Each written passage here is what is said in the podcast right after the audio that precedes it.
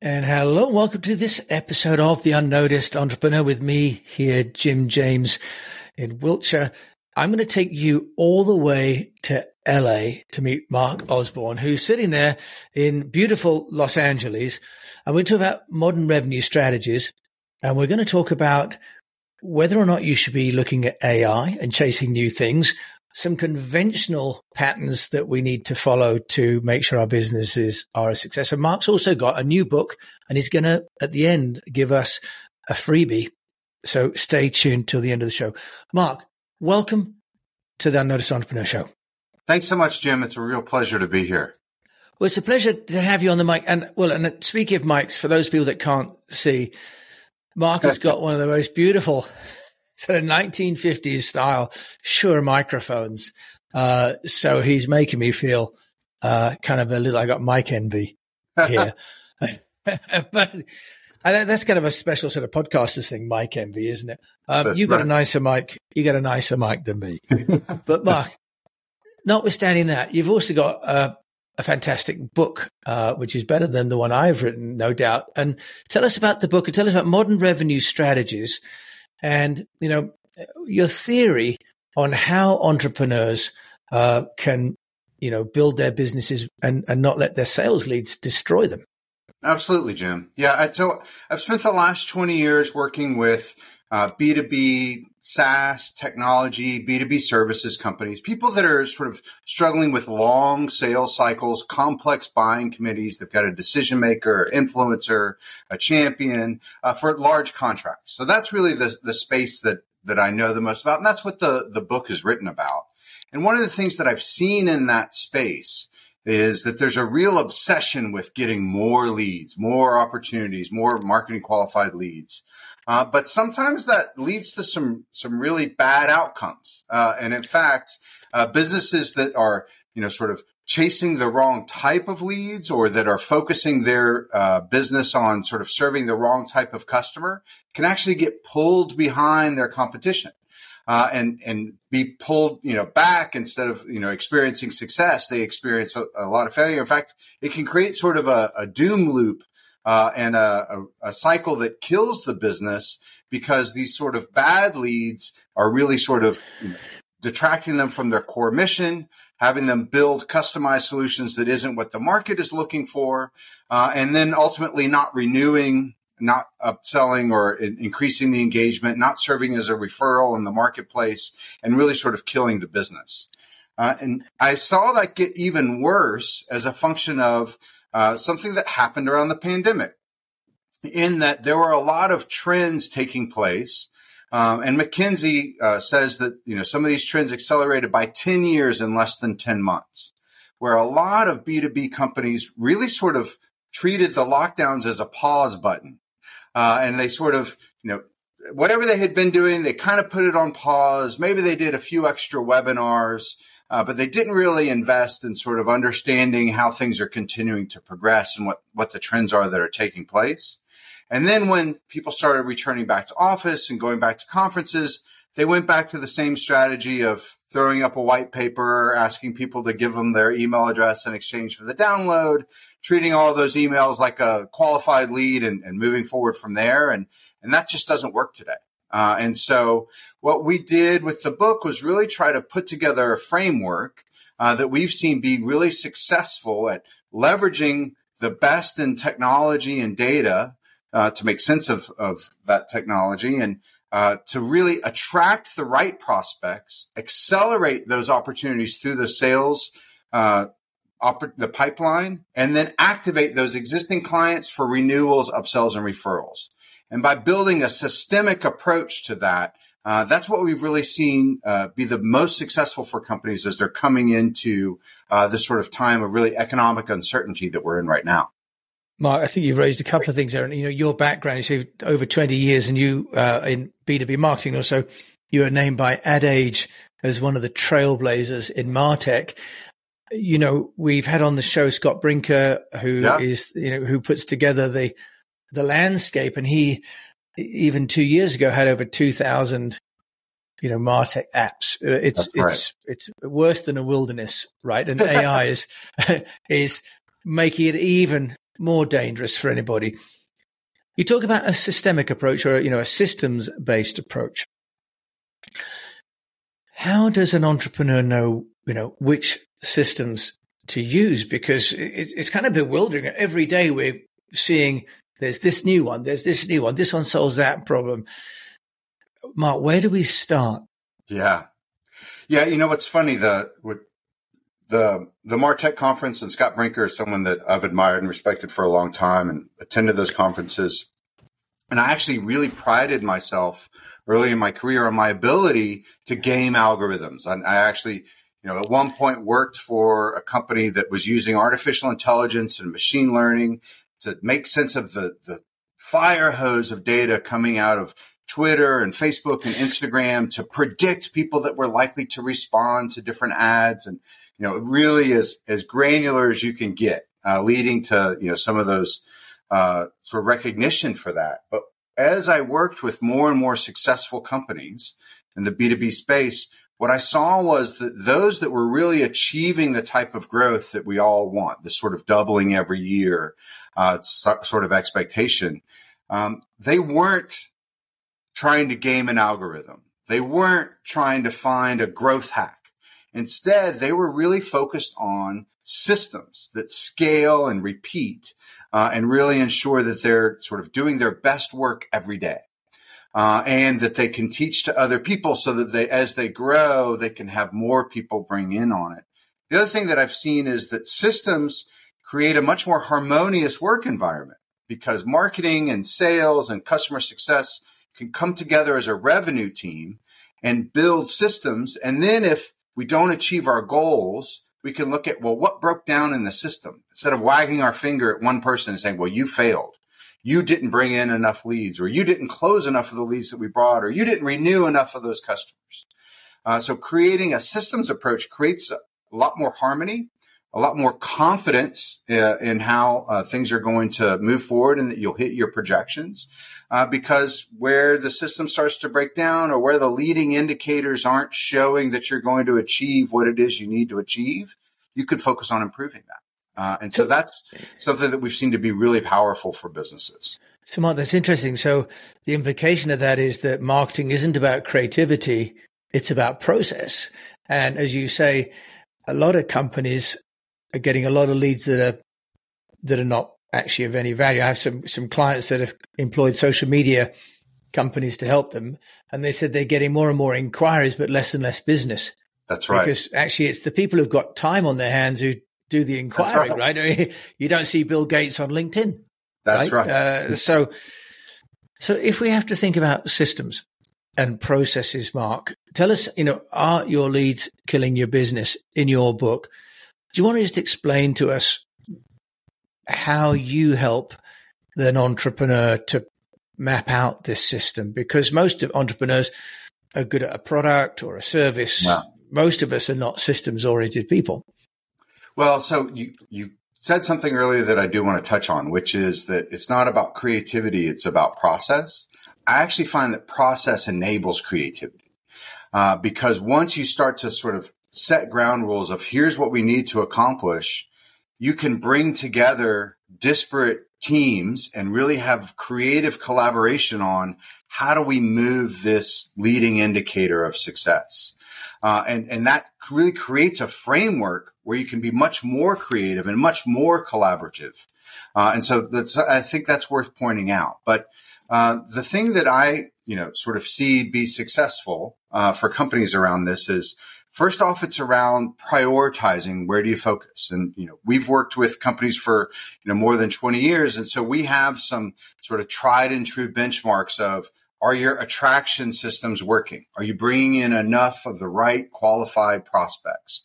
Uh, are your acceleration systems working? Are you moving those opportunities through the pipeline fast enough uh, and with enough success? Are your activation systems working? Are you getting enough renewals, upsells, and referrals to really dominate your marketplace? And just starting there creates a lot of focus within a business to say, where, where do I even begin to sort of grow my revenues? Uh, and once they start to, you know, then pick an area or two to focus on, then we can start to deconstruct even further. Well, what are all of those systems that lead to this outcome? Uh, that that you care about, and then rather than relying on a marketing genius or someone to have a burst of creativity that's going to sort of lead to this, you know, re- really amazing insight, having a system that sort of deconstructs on how to understand the customer, how to understand the journey that that customer goes through, the informational needs they have at each stage of that journey, how to score the content that you're creating that's influencing uh, each stage of that journey, rather than just well, we're going to come up with the ad that's going to change everything for us. Having instead a system that, that deconstructs that is a much more reliable path to success. We'll be back after a quick break. Would you like to double your salary without starting another business? The easy way to do this is to join the board of another company. You get well paid for a part time role. You get all the credibility that comes with being a board member. Plus, you get to hang out with some very cool people and learn how other businesses are dealing with their problems. If you'd like to know more, if you'd like to learn how you get your first board seat within 60 days, just click on the link below. As uh, Unnoticed is a gold sponsor of our summit, so you get free tickets. Enjoy. I'll see you there.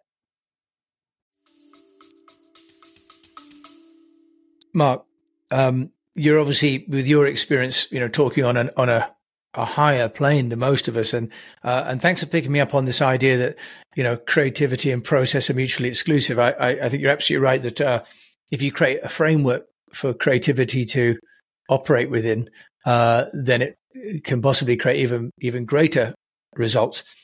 But can you break that down for us in terms of when you say systems and so on? For most people, you know, then it may be HubSpot, which then, for example, right. becomes a it's expensive and overwhelming. Right. I mean, with all due respect to Scott Brinker, who actually you know works at HubSpot, um, a lot of these tools quite quickly have got functionality that's well beyond what most people can understand, let alone operate, unless they're full time managers.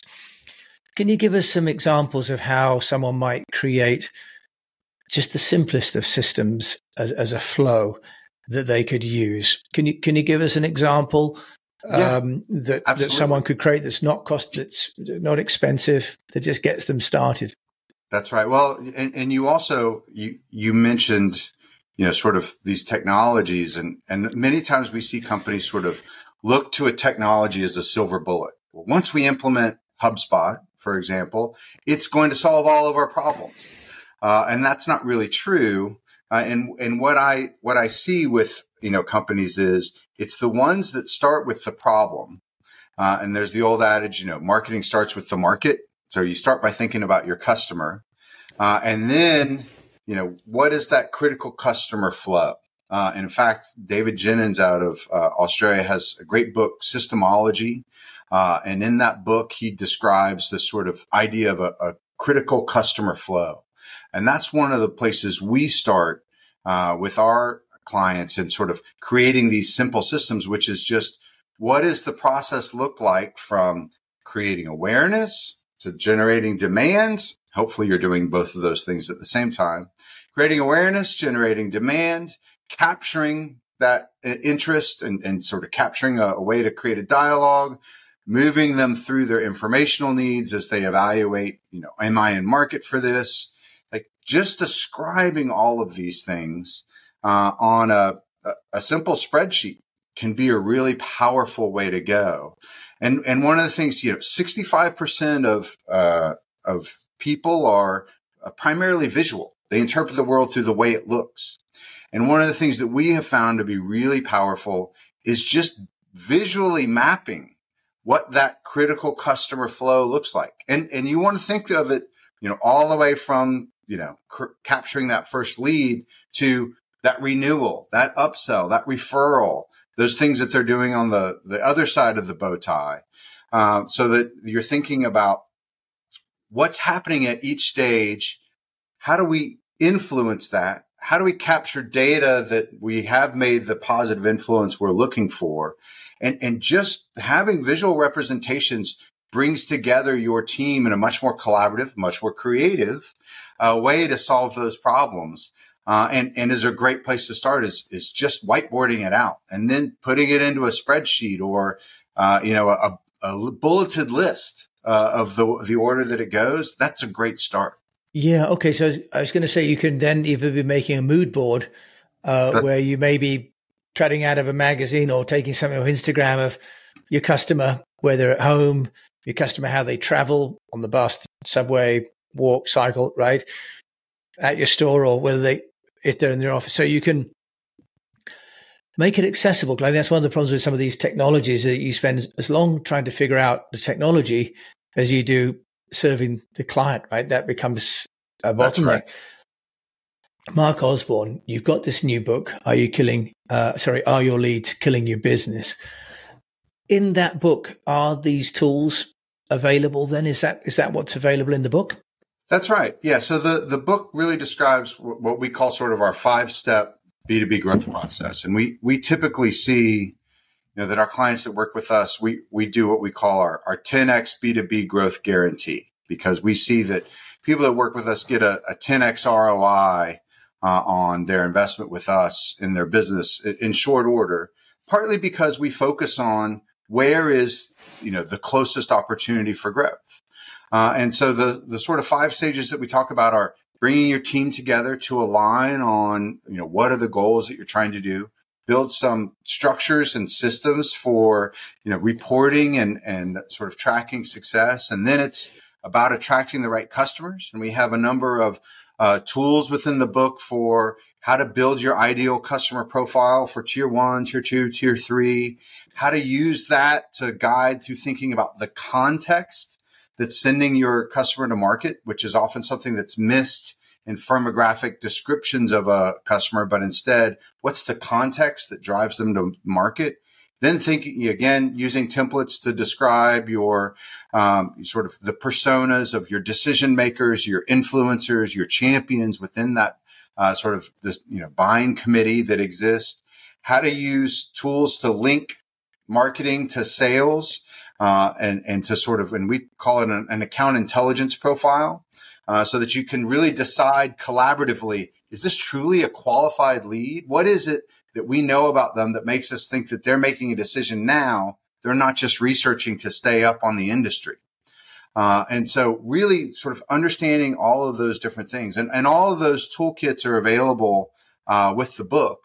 Uh, and in fact, uh, we also uh, give purchasers of the book um, several hours of free videos uh, that they can use to sort of explore some of these topics further. I walk through the processes that we use in creating a really powerful differentiated positioning strategy uh, that sort of creates demand while generating awareness. Uh, walk through how we build some of the systems to create alignment and collaboration uh, between marketing, sales, and customer success so that you have more confidence on going wow. through. And then also the systems that we use for unpacking the sort of customer journey uh, and mapping your content uh, to each stage of that customer journey and those informational needs that can really be a lot more powerful than just buying more ads. Mark, that sounds like a huge amount of value. And um, mindful of the time here, um, we're going to put a link, I think, uh, uh, you know, in the show notes to a free download. I think you're kindly offering right. for the book, so that's wonderful. Um, yeah, the, the, first 50 folks that go to that link will uh, will be able to get that download, and then with that download will come the full toolkit. Okay, great. So we'll put that in, and and, and rush is the answer there. Mark, you're also an entrepreneur, um, and so what have you been doing to get yourself noticed? Because in itself, that's a job, isn't it? Sure.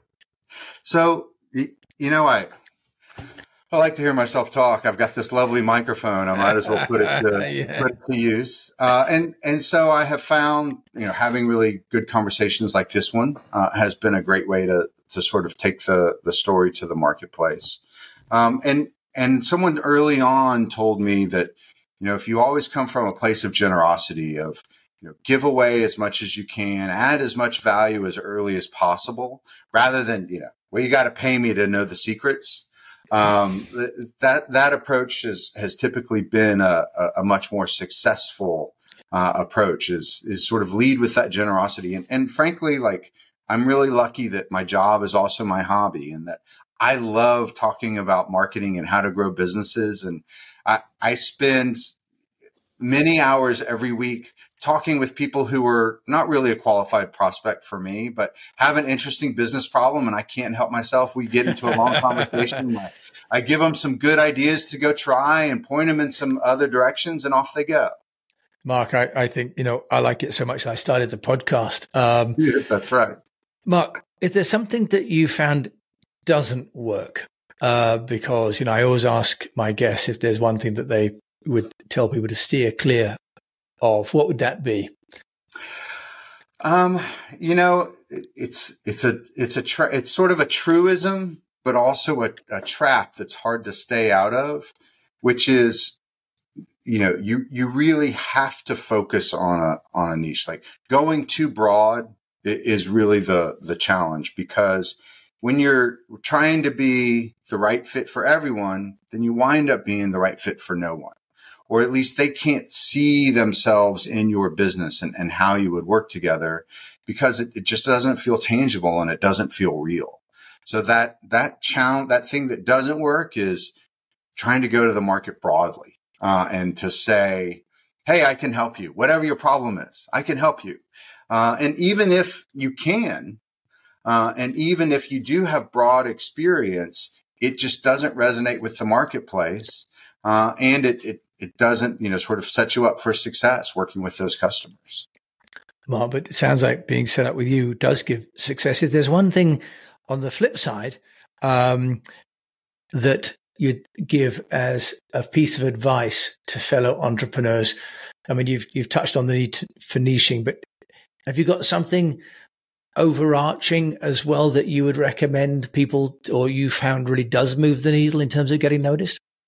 Well, for starters, using systems. Uh, something that's really sort of core to our belief is, uh, you know, build a system for everything that you're doing along the way. But that that only is so good as you know once you're working on something.